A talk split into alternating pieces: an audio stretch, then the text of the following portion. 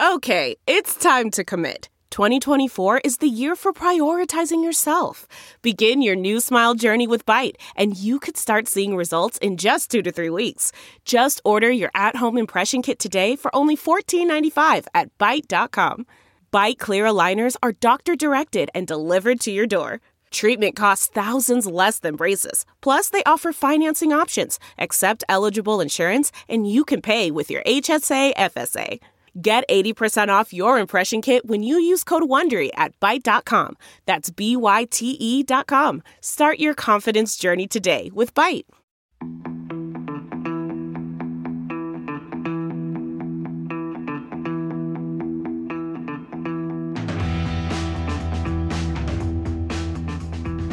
Well, hello once again, DirtFish Rally friends, and welcome back to Spin the Rally Pod.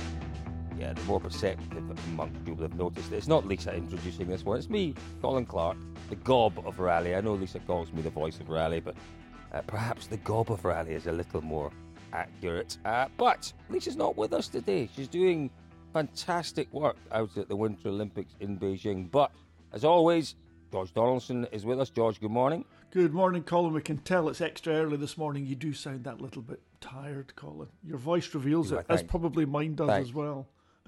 Six. No, you sound remarkably well, George. You really do. What about you, David Evans? Lovely to have you as always with us. How are you feeling this morning? Fabulous, as always. Well, uh, definitely Really? is. A, th- uh, always, always. There is a. It's the start of a new week, Col. It's a new opportunity. Uh, It but is. It, the the biggest feeling right now, though, is that the the headmistress is is away, uh, Right. and it's that moment in school where actually you might get away with something that you probably wouldn't have done last week. Well, That's you're not it. going to, David, because I, I, I, I, I now listen, boys. this- I'm setting some some guidelines here. Yeah. Now, No because running in the corridors. Exactly, but because she's not here, you have to listen to me. I know it's hard, Right. boys, but you have to listen to me. I'm assuming control. That's dangerous, isn't it? It it is. It is. It is. It is. But equally, I was always afraid of my uh, head teacher.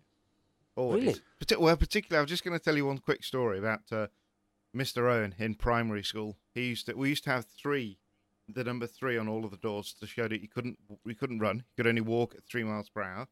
Uh, and when he used to come in through the door from his from his from his office, he would walk in and he would hold his hands out. It's a bit like Hogwarts, and he would say, "I can see movement on the sea."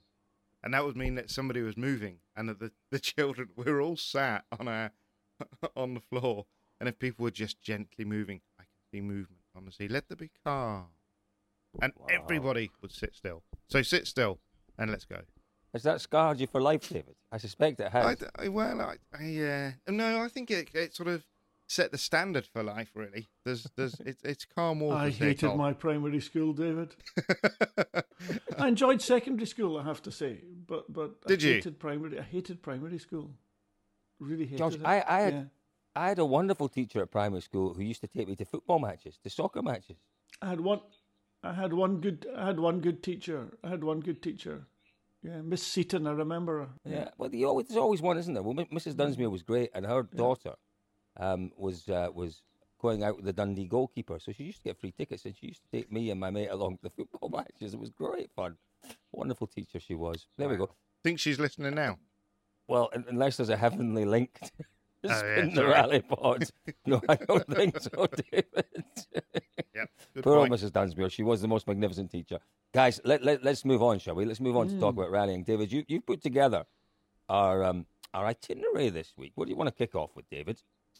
I- I think we have to kick off with uh, with with M Sport, uh, and okay, we are going to go over some old ground here that uh, that we covered a little bit in an underground car park, and George covered in great depth. Uh, I did. last- I did last week. several podcasts last week, and they got savaged by Lisa, who's not here. I can say it. She'll savage me now. She'll savage me now Um, from China. But my goodness, And and one thing that we are hoping to bring you later in the week uh, is is another podcast uh, where we we were uh, allowed behind closed doors, really, in, into M Sport to listen to um, to Malcolm Wilson and Tim Jackson and Rich Millener, all of these influential figures. They they gathered all of the troops together in the factory at Dovenby Hall, and just talked about what they'd achieved. Um, it was, I think, the same day that the cars arrived back from from Mon- from Monaco, uh, and incredibly emotional scenes. Uh, you know, this this team has has set its stall out in the finest possible fashion. Um, so hopefully we're going to bring you that audio later in the week, providing we can uh, we can get Lise to, to to work on it while she's out in China. Um, but yeah, I mean, just it's just that, isn't it? What a fantastic start uh, for for Yeah. M Sport.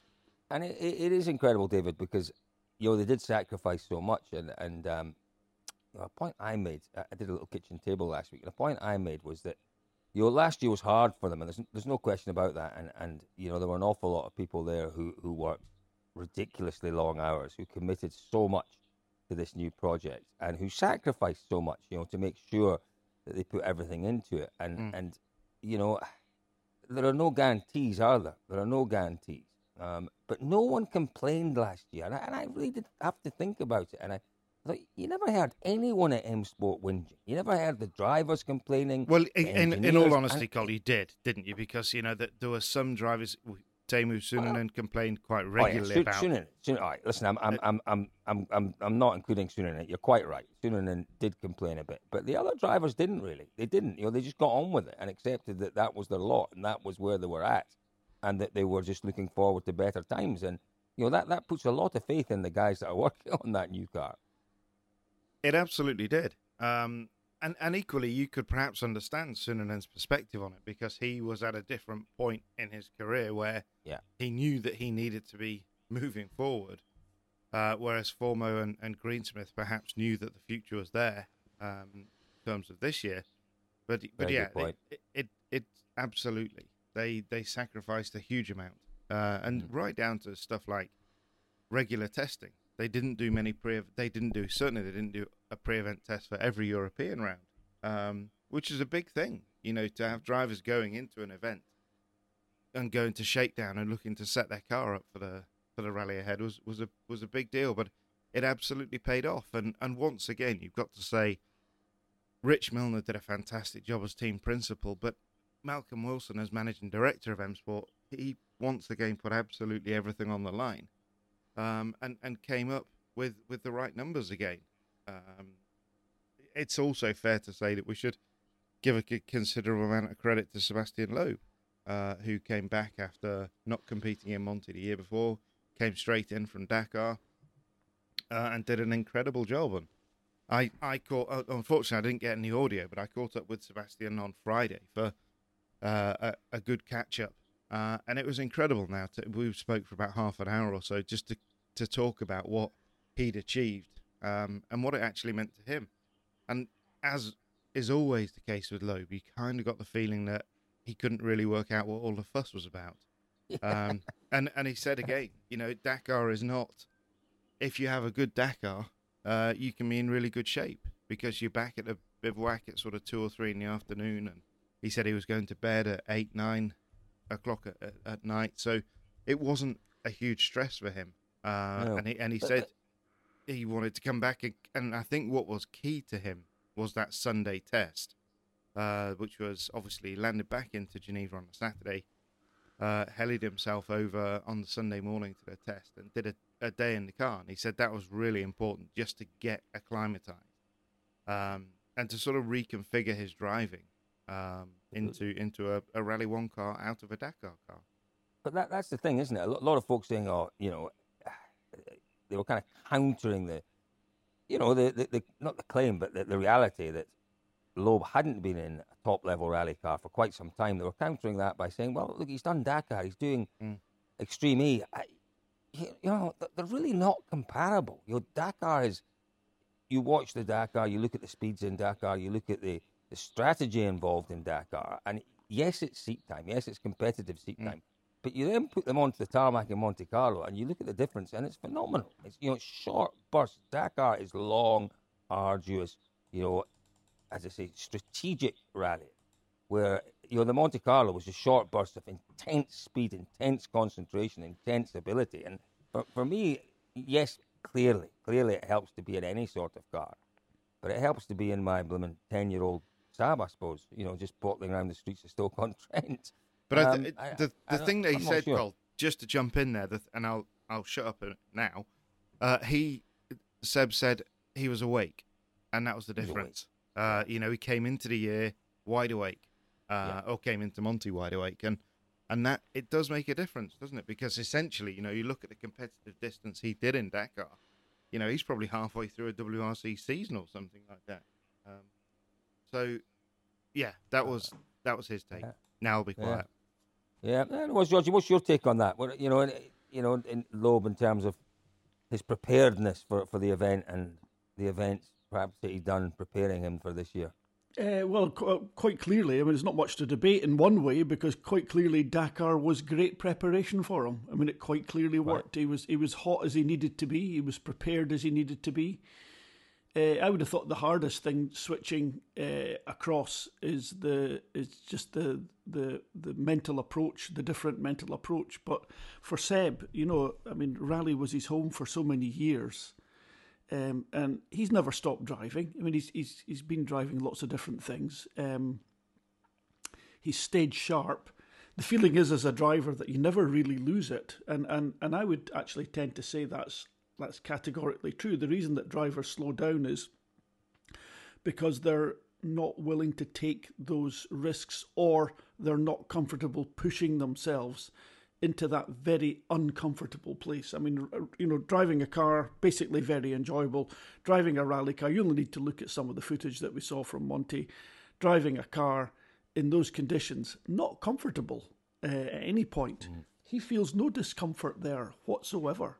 He's, just, he's just as ready as he's ever been. He's not, he's not He's not. Uh, he never really saw the risks that maybe other drivers No. saw. Somehow he just it, it uh, there was nothing to change for him. So no no change. His ability is not slowing down. His eyesight's still good. His reactions. Well, honestly speaking, in rally, if your reactions slow down a little bit, that's what you learn when you you first start to drive rally cars. You're busy reacting to everything. Finally, uh, as you get better and better, you're you're actually just absorbing a lot, and you're only reacting to the things you need to react to. Um, so almost uh, what you would almost say that uh, when your reactions slow down, it, as long as as long as your perceptions haven't haven't slowed down, um, th- there's not a big uh, minus in that. And quite clearly, that Ford was just fabulous to drive. It fitted it fitted Sebastian Loeb like a glove, and, and that was it. Ha- End have of. you seen? Have you seen that bit of footage? I posted a bit of footage last week, and it's out of a, a, a a sequence of, of corners, fast corners, left and a right. Couple of big cuts. The car basically takes off on the right side, so the, the right side of the car comes off the ground, it's flat out, and it's it's Loeb through the sequence, and it's it's exactly what you're saying. He's just not afraid of it. He's just you know he's he's absolutely nailed and planted. The car is skipping and jumping, but he absolutely trusts what that car is going to do, Yeah. flat out. You know, between the trees, and it, and it, it, it is a phenomenal, a phenomenal once again. You know, uh, really indictment of just how good a car that is. That they can trust the car to come back onto the ground in a straight line.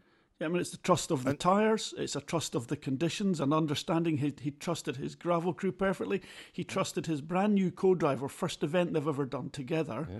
He trusted her completely. incredible. But okay, he's known her for a long time and, and, and they've worked together for a long time. But, but most remarkable of all, apparently, he didn't adjust a single setting on the car from the, from the start of the rally to the finish. He just drove it. And and you know you know I'm always harping on about driver setup and you know they, they go along the, the car's not handling right. Well you're not changing the kinematics of the car from the beginning to the end of a rally. You know the, uh, that's in the design of the car. All you're doing is changing the things that the way you perceive it it changes things the rate at which it changes things. He didn't change a single thing. That is utterly bizarre and fantastic and, and I knew a few drivers that could behave like that. Um, Marcus Gronholm, Juha Kankkunen, they could behave like that. Didi Auriol, Didi Auriol would refuse anything to be adjusted on the car. He didn't even, even when it got a bent, he didn't want it put back straight because it's fine. He could manage, you know. But when he was in the right mood, it was good. But With, with Sebastian someone Loeb like is another though, level. it took it took Didier an awfully long time to get into that window, didn't it, of where he was comfortable with the car. Whereas perhaps someone like Gronholm and Loeb could drive around stuff. Yeah, to, to be honest, I think with Diddy it was about the team um, more than anything else. Um, Diddy, Diddy was you would almost say um, it was difficult for Diddy to trust to trust people in the team somehow. It was it was I don't know what it was. I don't, yeah, yeah, not not being unkind or I mean, I mm. I, I, was I, I I still rate Didier just right up there with everyone. You know, just one and one of my favourite drivers to work with. But to get Didier to trust us at times, Didier, you know, just trust us. Uh, he, he, he struggled with that. Um, he was very very sensitive, a very sensitive driver, a very sensitive man, mm. and it was difficult to get. But when you got his trust and when he felt at one with the car, unstoppable. But it was difficult to get him into that place. Yeah. yeah, but if I think what's important here to say, Col and George as well, is that you know we've talked a lot about Sebastian Loeb and his what he's brought to the M Sport team. But if you took Loeb out of it, out of that result, you've still got two Pumas in the top four, haven't you?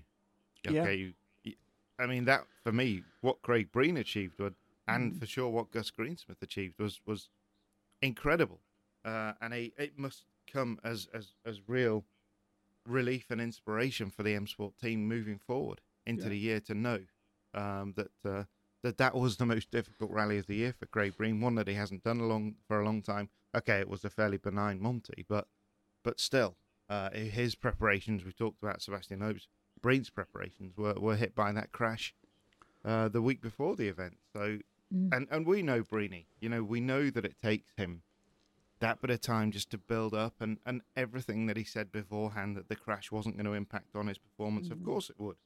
Of course it would. It would have a small effect. You know, yeah. you wouldn't be committing quite so hard to that first corner.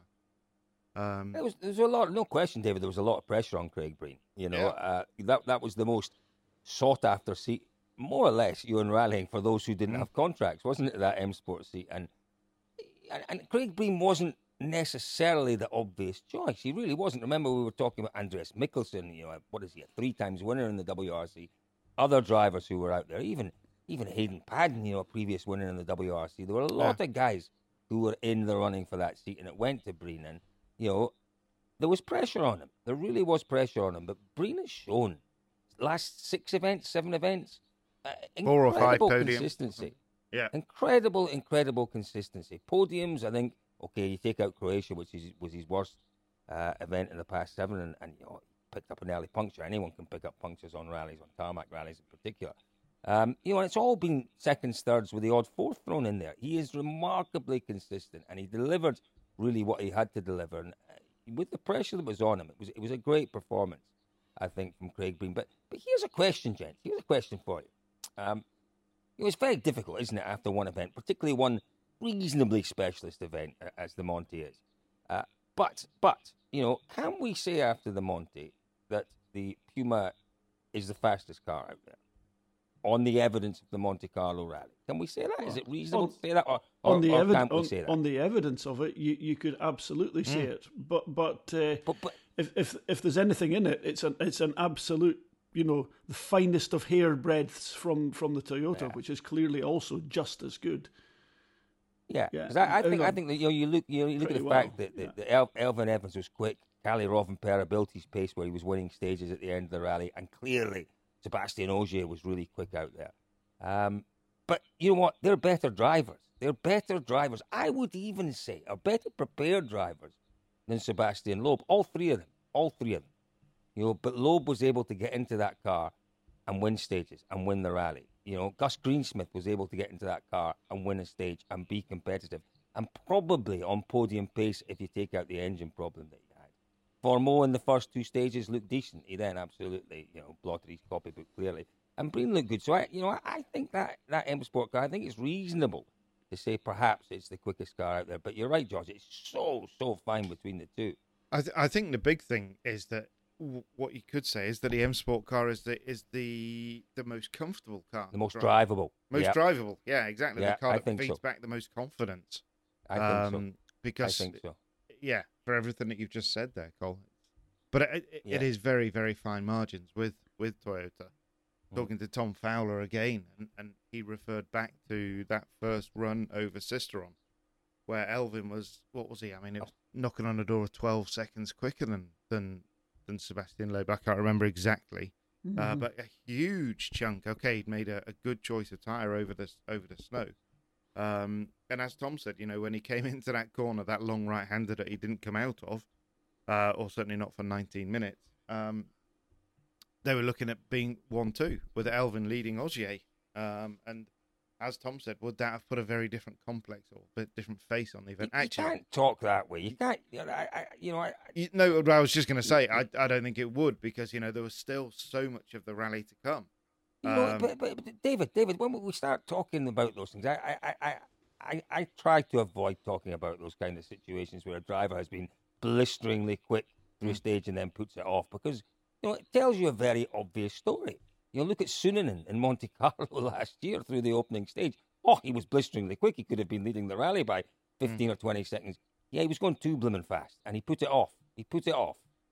I, I, I you know, I, I think those are difficult, difficult situations to talk I think about, uh, David. Sorry. you, you can't really compare. Well, of course you can compare, but comparing what Suninen did last year with what Alfred did this year is, is is a little bit different. I think. No, no, no, no. I'm, I'm just saying. I'm saying, David. When we start talking about, you know, a driver was 15 Yeah, seconds fair up or 12 Right. seconds up on a split, and he was going to lead the rally. Well, no, he wasn't because he never got to the finishing line. And, and the argument, the, the the accusation is always going to be there. Was he driving too fast? Was he not looking after his tires? Was he not, you know, whatever? Was he was he taking too many risks?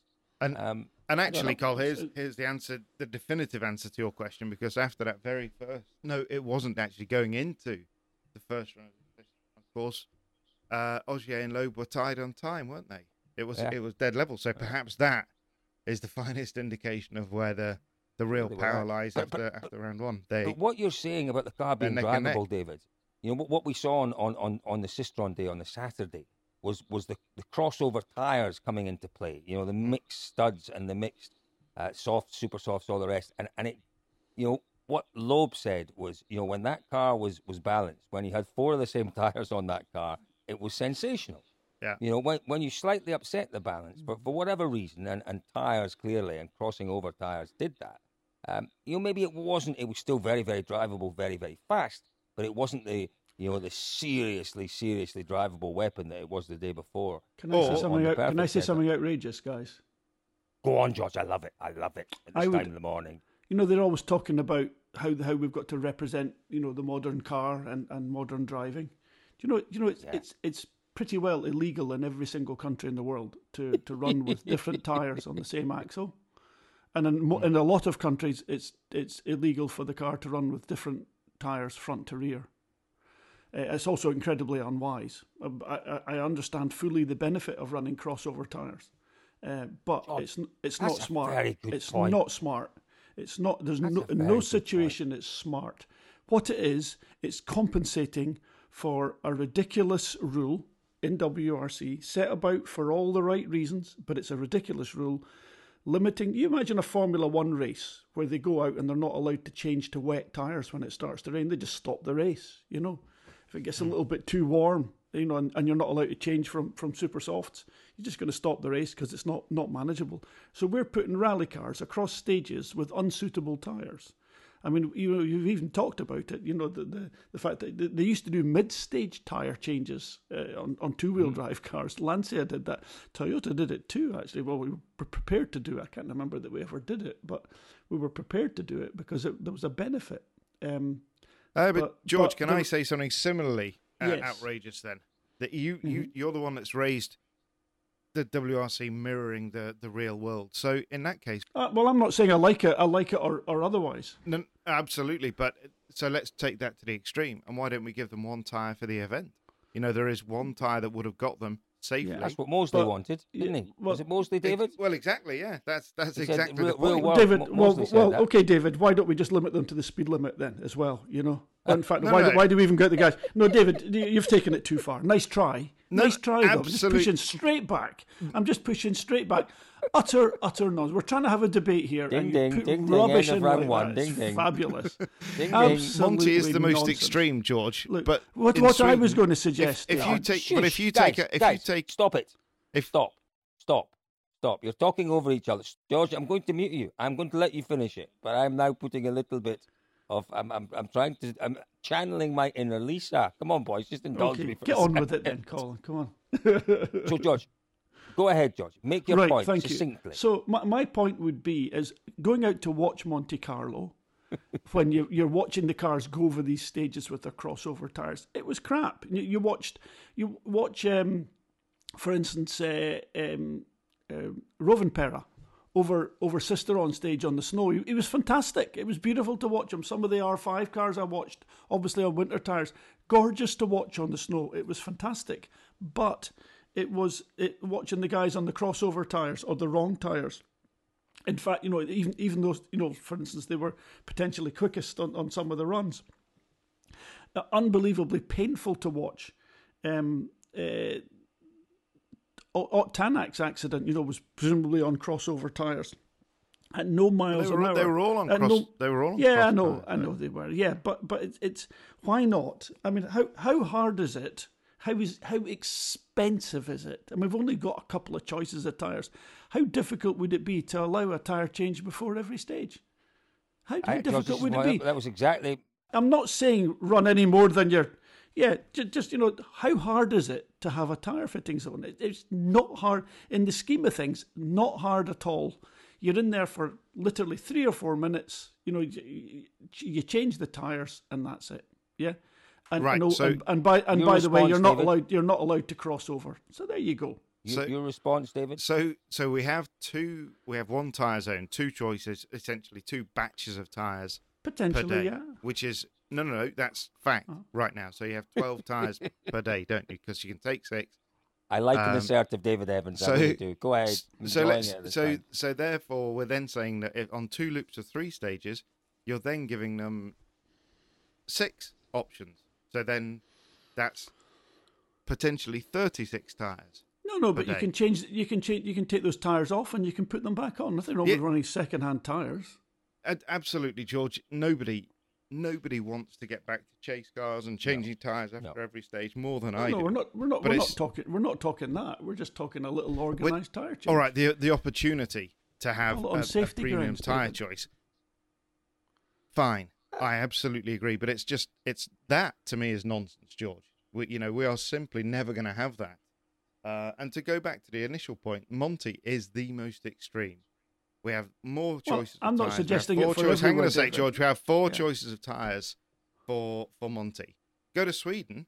You could easily run the same tyre from beginning to end if you have consistent yeah. condition. Yeah.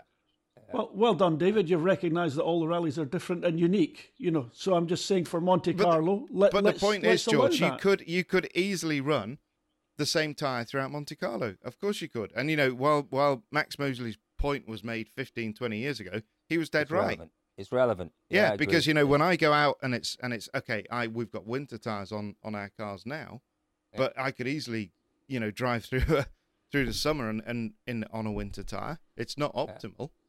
but mm-hmm. it's drivable. How dare I, you suggest you know, that Max Mosley was right about anything to do with rally? He was. the man, he was, the man was, was, a travesty. He was an absolute travesty for our sport. He did listen, nothing. Listen, boys, can he I, was. oh, George, now hang on a second. He did. let's, let's let's not be sidetracked by most of it. But, right. the only thing I want to add to this debate is, is the, the very first point that George made, which is that crossing tyres over in a lot of countries is illegal. Have we yeah. been doing something in rallying for years without giving it a second thought? It is in fact illegal. As you know, in the UK, George, is it illegal? Because if it is, I am absolutely certain we've seen crossover tyres in the UK in the past, you know, on Rally GB in the past X number of years. Is it illegal or is it is it just not recommended? The, the, legality around tyres and rally cars is quite difficult, Colin, because unless the tyre actually says for road use only, it's not allowed to be used in Britain. Oof. Yeah, it's anyway, on, on the road. That's which is, which is just which Let's is move just on. A, it's a it's a bit of you know uh, academic yeah. nonsense, but actually that's the reality. Right. Right. Uh, let's move on. Let's move on. David has provided us with an agenda. You know, we've we've talked about just how sensationally impressive M Sport were, and they were. They, there's no question M Sport were incredibly impressive. Um, you know, from the highs of M Sport, you'd have to say they're almost mirrored by the lows of Hyundai. George, you know, you're a man that I'm sure has been in a situation like this before. Uh, you know, is it desperate? Is it is it redeemable? You know, will they be, you know, scratching? I'm sure they'll be scratching their heads, but you know, uh, how worried will they be at Hyundai about the performance of that car? And perhaps, perhaps about the, the feeling within the team, because it, it's a very, very disconnected team as I see it.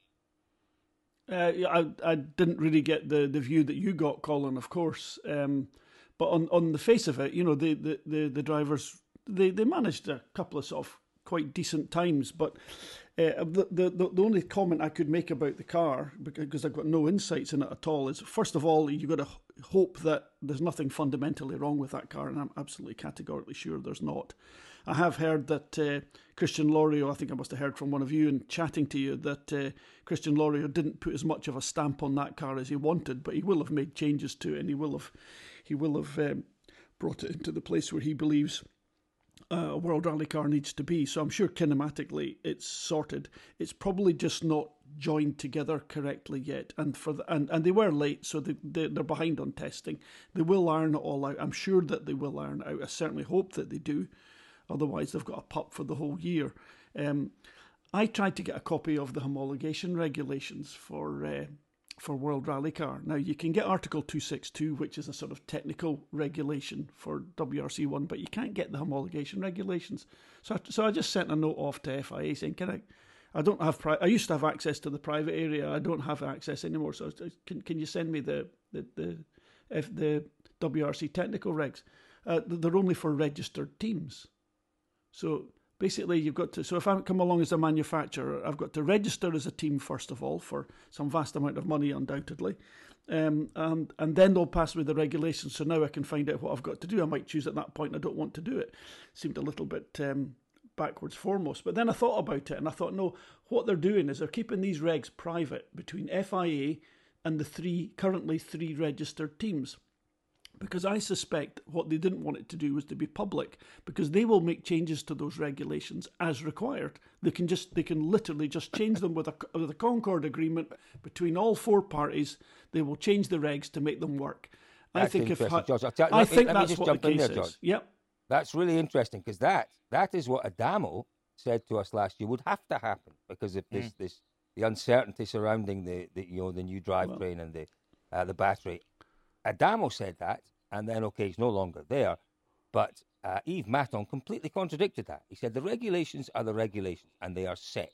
They will not change as the year goes on. I I, I suspect that, that you are correct and Adamo is correct. That potentially potentially they may have to change them, and it, and it may be a, a you know, a deal done behind closed doors. But is that a bad thing? I don't think No, it no, is. it's a- I don't it's a- it's a good it is. thing, That's Colin, common it's a thing. Sense. It is common sense. I think so as well. I think Matton's view was Matton's view was unrealistic in my, Uh-huh. my opinion. Completely unrealistic. Yeah. You know, particularly with the, the stresses that were put on the teams with COVID and, and all the kind of Mm-hmm. um, the problems we know that they had in the build up to Mm-hmm. the start of the season. It was unrealistic to think that regulation change wouldn't be necessary. And I, you know, it'll be it'll be interesting, George. That's a very good point. Mm-hmm. Well, you'd, you'd certainly you'd certainly want to keep the contingency, but maybe maybe as as FIA they didn't want to show uh, sort of weakness or lack of understanding. But I think flexibility is a good thing. Uh, uh, it's a great thing, really, and uh, Yeah. I think they could do that. Um, But, Yeah. but but you wouldn't would would you you know George we're talking about Hyundai here you know Mm-hmm. if Hyundai if Hyundai as you say we, we we don't think they've made a fundamental mistake in the design of the car and as you wouldn't hope wouldn't have thought so. um, and it, it's unlikely it's highly unlikely There'll be great engineers there. Exactly. Absolutely stunning. It's just a question of getting that car settled and and and sorted. I mean, on the face of it, they've got the strongest driver lineup, you know, historically. Absolutely. By, by, by far, Absolutely. by far and away. So they should be in the strongest place, and, and they will come back strongly with those guys. Thierry Neuville is a fighter and a digger, and he comes back and, and you know pulls results out of fresh air after a terrible start of a rally. He does it time and time again, which is another debate. You know why? Why does he have to do that? Why does he start off so badly and then finish so strongly? Why not just start I- off properly? You know, go figure that one out. And Ott Tanak, well, I mean, Ott Tanak is just quite simply, you know, he's he's everything that that Seb Ogier and Seb Loeb to speak. I think he's in a dangerous place George I think Tanak's in a dangerous place Well, he'll, he'll, you feel like he maybe lost his way a little bit. I'm sure he'll come good. no I'm sure he will too Could I just jump Go on, in? David I just got to jump in and and take some small exception with George's uh, Oh. thinking that they are far and away the, the the best driver. Let's look to Toyota going into To- to- into yeah, Sweden. Uh, you know, Yeah. Kalle Yeah, Elfyn fair Evans, and Esa Fair Pekka enough. Lappi. Yeah, I know they're Uh, they're very very strong. Katsuta. Yeah, Yeah, but, know but then David but then David but actually, George Cole, is no, right. stop. you look, you look no, at stop, stop, you- stop, stop, stop. I'm channeling my inner Lisa now. Go back and tell us why Ott in a dangerous place. Did you say just think- dangerous place? I did know, say I- dangerous place. Colin no, did. I said it. I, said it. I, I've think got, he's in a I've dangerous got, place. I've got faith with uh, with with Ott. No, Go no, on. I have complete faith with Ott. But what? But the, the problem I see is that you know this will mess with his head. You know, I don't think he'll. Are you it, I- serious? yeah, I am utterly Nothing serious. messes with Ott Tanak's head. Well, then, well, then he's got a problem. he's got a problem, David, because you know he's had two tortuous years with Hyundai. They've been awful. You know, he came Hmm. in with this this veil of invincibility that surrounded him. Tanak, there wasn't an arrogance about Tanak. There was just a sublime self belief. Yeah. You know, and, and you know, he looked at drivers on the start line and he was already half a second up the road. You know, he had that air about him. He was intimidating to other drivers. Hmm. That has all gone. Not his belief, potentially, not his ability. That has not gone. But that air of invincibility has completely gone from Ott Tanak. He is beatable. He doesn't win every rally. He doesn't win every stage. He isn't likely to win every rally and every stage, which he was this In time a bit years ago. yeah. Now, you know, we saw it towards the last six months of last year. He gave up on the 2021 season about halfway through, about halfway through. And, and he was more or less publicly saying, you know, forget that. I'm looking forward to next year. It's been a disastrous start for him. The reason I say he's in a dangerous place is that if this continues for Sweden, which he won last time, the, you know, the equivalent rally last time, if it continues in Sweden and we don't get a performance and a reliability um, massive step forward from Hyundai, that's where I fear for Tanak. That's where I feel where he sees yet another year slipping by. Mm. His, his, he, he's a multiple world rally champion on ability, no question about that. But he's in danger of being a one times world rally champion because Hyundai aren't delivering. And that is what I mean, David, by he's in a dangerous place. And you argue against that, and, and I'm going to give you a very big gold star. I think I agree, Cole. That it, you know, on on the face of it, everything that you've said is exactly right. There, he's a 34 year old guy, so he, I think we need to accept that he's still got Oh. five or six years. Uh, How long's his contract? Thir- 13 years, according to Sebastian Loeb. Yeah, that's true. yeah, good point, George. Uh, his contract ends uh, at the end of next year. Um, you, you're right. He he is every year. You know, after he won the championship in 19, he saw every year as another one to win the championship, and these years are slipping away. Uh, and the last two have been incredibly difficult for him, no doubt. But the one area that I would question is you see that that he feels that, or you see that he's lost that that half a second that he had on the start line. He doesn't see that. He still looks at every driver uh, in the Yeah, yeah, yeah. That says, doesn't matter can what he sees, David. but- doesn't matter. It's how the other drivers see him. He could intimidate the other drivers. That is no longer But. But look at when he came out of Finland last year in February when we came out of the Arctic. He was back, you know, because he dominated that event, didn't he? He did. And he rose did. and again, and he was super confident. And I would say it wouldn't take many strong performances to do that. But is he going to get the opportunity to deliver those Yeah. performances? I agree. it's that's I can't see it right now because you can't. The one thing that is definitely running in the favour of the Hyundai team is the fact that they've done more uh, testing on a loose surface. You know, they knew coming into Monte Carlo uh, it was going to be incredibly difficult, uh, and it was. And generally, George, as you know, when you develop a new car, you always put more foundations in uh, on on on gravel because the Yeah. championships weighted so much more in, in the favour of loose surfaces. So The, yeah, the, it was interesting. Carry on, sorry, I, I, I- sorry, I'll, I'll interrupt just just just to, just to put weight behind what you're saying. Uh, Thierry Neuville at the end of the last stage, when he you know he comes to the end of the stage, quite clearly you know looked physically drained, um, emotionally drained. He'd given his all on that stage. I watched that stage live, and I watched him coming through. The, well, the whole stage that, that they showed uh, live, I didn't, I didn't bother following him through on his in car because you don't see so much from the in car about how the driver's driving. But the external view, uh, view coming through a series of corners where I could directly co- compare him with other drivers, he was off the throttle. He was he was not committed in the same way that uh, uh, or Evans were at all. He, so he said he said he'd driven it to the limit. You could get couldn't get any more out of that car. That car was nowhere near its limit. He couldn't take that car to his limit because he didn't have the confidence in it. I think it's just a setup adaptation issue. I I think that car will be on the pace. I genuinely believe it. I'd be very very surprised if it wasn't. It's just just a thought. George, quite what- what clearly we the saw- car's not giving not giving the drivers the confidence they need when they get there. Yeah. And, and neither of those two drivers are in any way flighty guys. They take they'll take a they'll take a mule and they'll wring its neck and turn it into a race a racehorse. And I don't think that car's a mule at all. But um, they uh, I'm sure they're going to get it fixed. They'll probably go to Sweden and blitz everyone. You know. Well, let's hope so, George. But but listen, here, you it's a little unfair to make the comparison, but you know, when we talk about the cars being perfectly set up and and you know, he won a stage. Don't forget that he did win a stage, Thierry Neuville. But it did seem that stage suited the setup of the car, and it suited Neuville's confidence in that car. Now, you know, we think back, and we don't have to go back too too far to see a similar car. You know, a car that was capable of winning stages. Uh, you know, in a loop of stages, it could win one stage and the next stage be nowhere. It could win one rally and then for two or three rallies be nowhere. You know, the 2017 Citroen was like that. Um, you know, it, it, it was blindingly fast and competitive in a very narrow window, in a very, very narrow window. And and what we know is that, you know, to, to, to make world champions and to be a manufacturer world champion, you can't afford that. You can't afford that. You, your window's got to be broad. Now, is there a concern that maybe maybe that's the way Hyundai could be heading? That, yeah, the car is, No. is, is No. okay. Uh, No, Okay. I- No concern I- whatsoever? No, I don't think so, Cole. Because I think from what we've we've just said, you know, the car, they've put more development time in on the loose. We will see that in Sweden. I'm sure we will, and they've now Fingers got time that they can reassess and get the car ready. We've got, I mean, was it two months or something before uh, Croatia before we're back on tarmac? So I think they've got time. I think they've got the resource, and I think they've got in Christian Loriaux somebody who has been in all of these difficult situations. He's seen it. He knows how to. Fundamentally, you know, whereas Loriaux's spent the last what five or ten years of his life working on circuits with with the Bentley team at M Sport, so he knows the dynamics of what's needed to make a car work on on asphalt.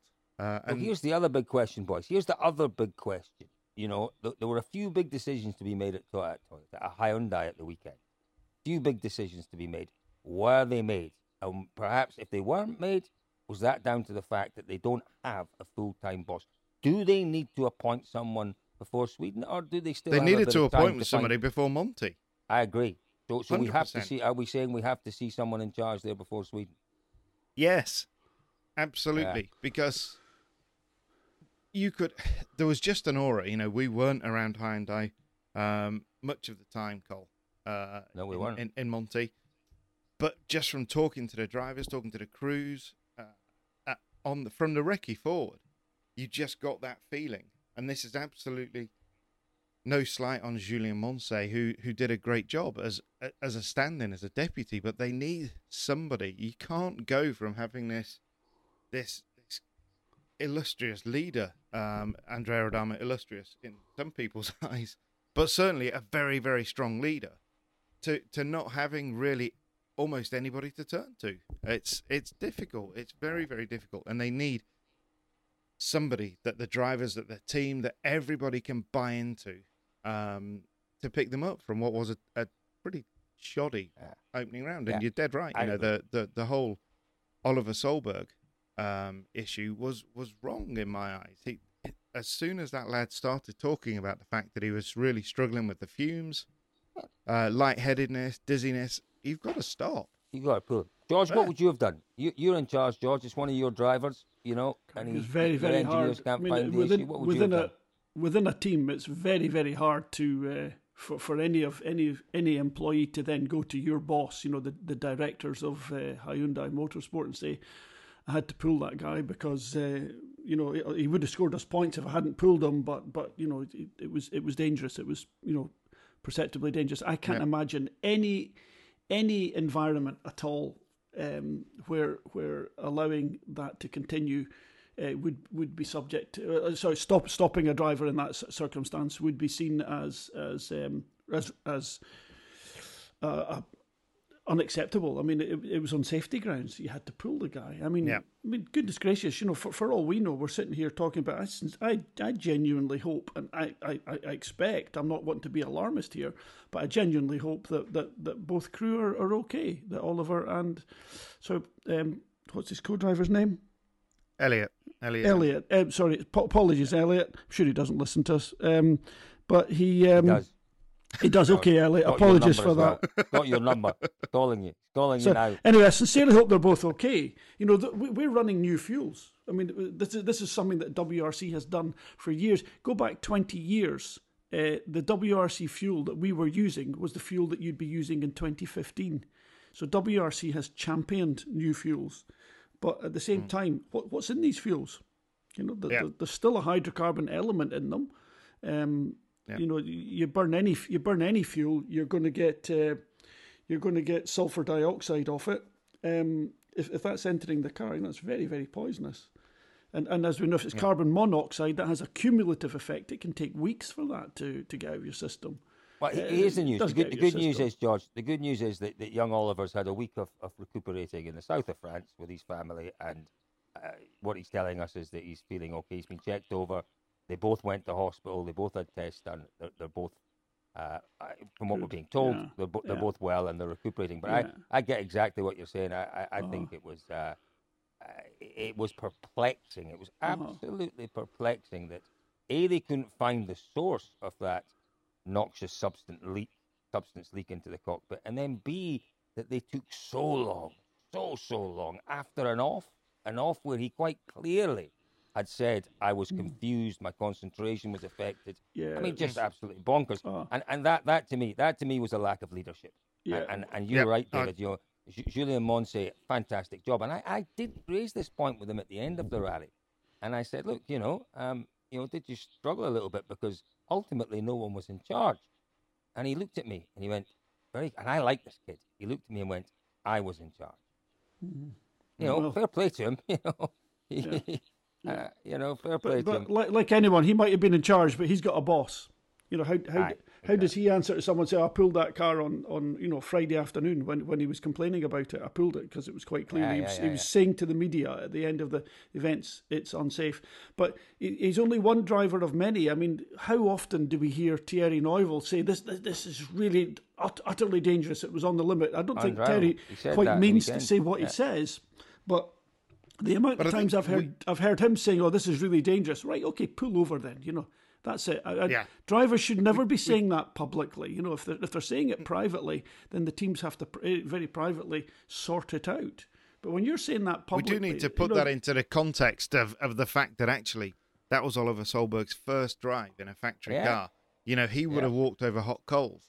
Uh, so that's that's the point. I think it genuinely absolutely was true, David. dangerous. he Um, didn't want to be seen to be complaining at No, all. There's no. no. way in the world he would have wanted to be seen No. to be complaining. And as much as, as as you have that issue to go to your boss and explain why you've had to pull a driver who could have scored you points um, on Sunday, imagine going to your boss and saying, So- "Yeah, we kind of knew about that, and then that accident happened, and we killed ten people. So I'm really sorry about that." Yeah, Yeah, with, that's with, where with hindsight, we could I'm- have. I'm sorry. I'm You know, sitting. it I'm sitting with you, a- David, on that. I'm Ah, sitting with totally, you. totally as well. But Yeah. listen, here's the, you know, there- there, there's a fair amount of debate as to Neuville's. I love the fact, George, you continue to call him Neuville, and I I think Neuville's fine, by the way, in certain parts of Belgium.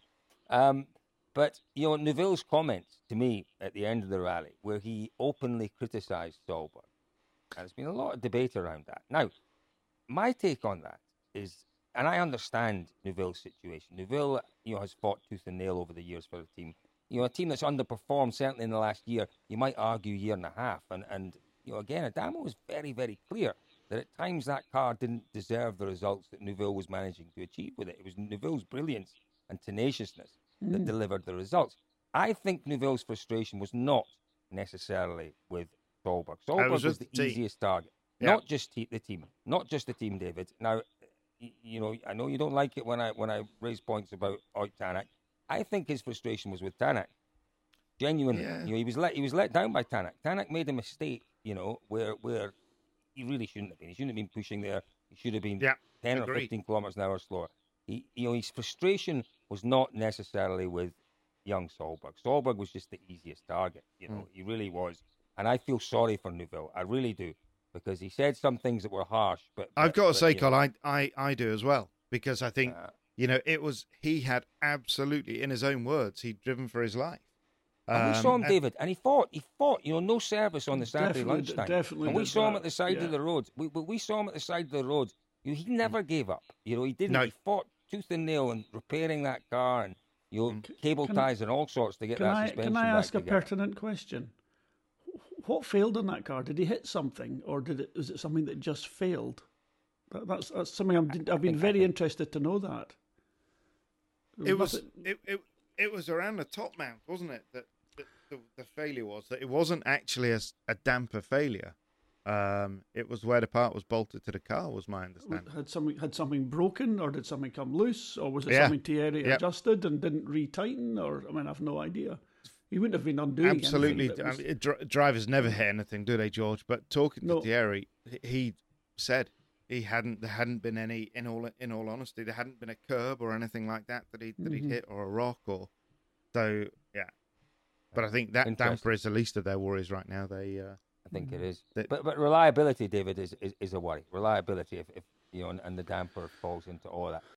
Really, really interesting to see how things develop at Hyundai, and, and fingers crossed that Sweden is a much better event. Uh, it's been an early start, boys, but it's been an enjoyable start to the morning, George. I've thoroughly enjoyed myself. I thoroughly enjoy it when I, I can almost feel I've got David annoyed because he's he's such he, he loves being the catalyst. He loves being the catalyst for throwing something in, and I've definitely done that this morning. I could hear his annoyance in his voice, Colin. It was great. I'm It was sorry, I've. I've I've got to go because I've got to go and I've got to go and change the tires on the Volvo for the school run because it's it's a little bit indeed. damper than I thought it was. Before you go, David, Brilliant. Uh, Mark, marks marks out of ten for my efforts as a stand-in, Lisa. I, I think you're absolutely worthy of a good one and a half, Cole. Oh, Colin, what, what can I say? I might as well sink myself this morning. I'd say 11 out of 10. You're so much better than Lisa, Colin. No, no, no, no, no, no, no. Lisa, Lisa is the queen. She really is the queen of broadcasting. know she is, We have, we have missed you today. We really have missed you, folks. Thank you very much for joining us once again for Spin the Rally Pod. Don't forget, you can get in touch with us on Twitter. It's at DirtFish Rally, and we love to hear your comments. So, uh, once again, from myself, Colin Clark. I will speak to you later on. From David Evans. Bye, bye, David. Bye bye. Thank you very much. George Donaldson. Bye, George. Bye, guys. Thank you. We'll speak to you all again this time next week. Here's folks.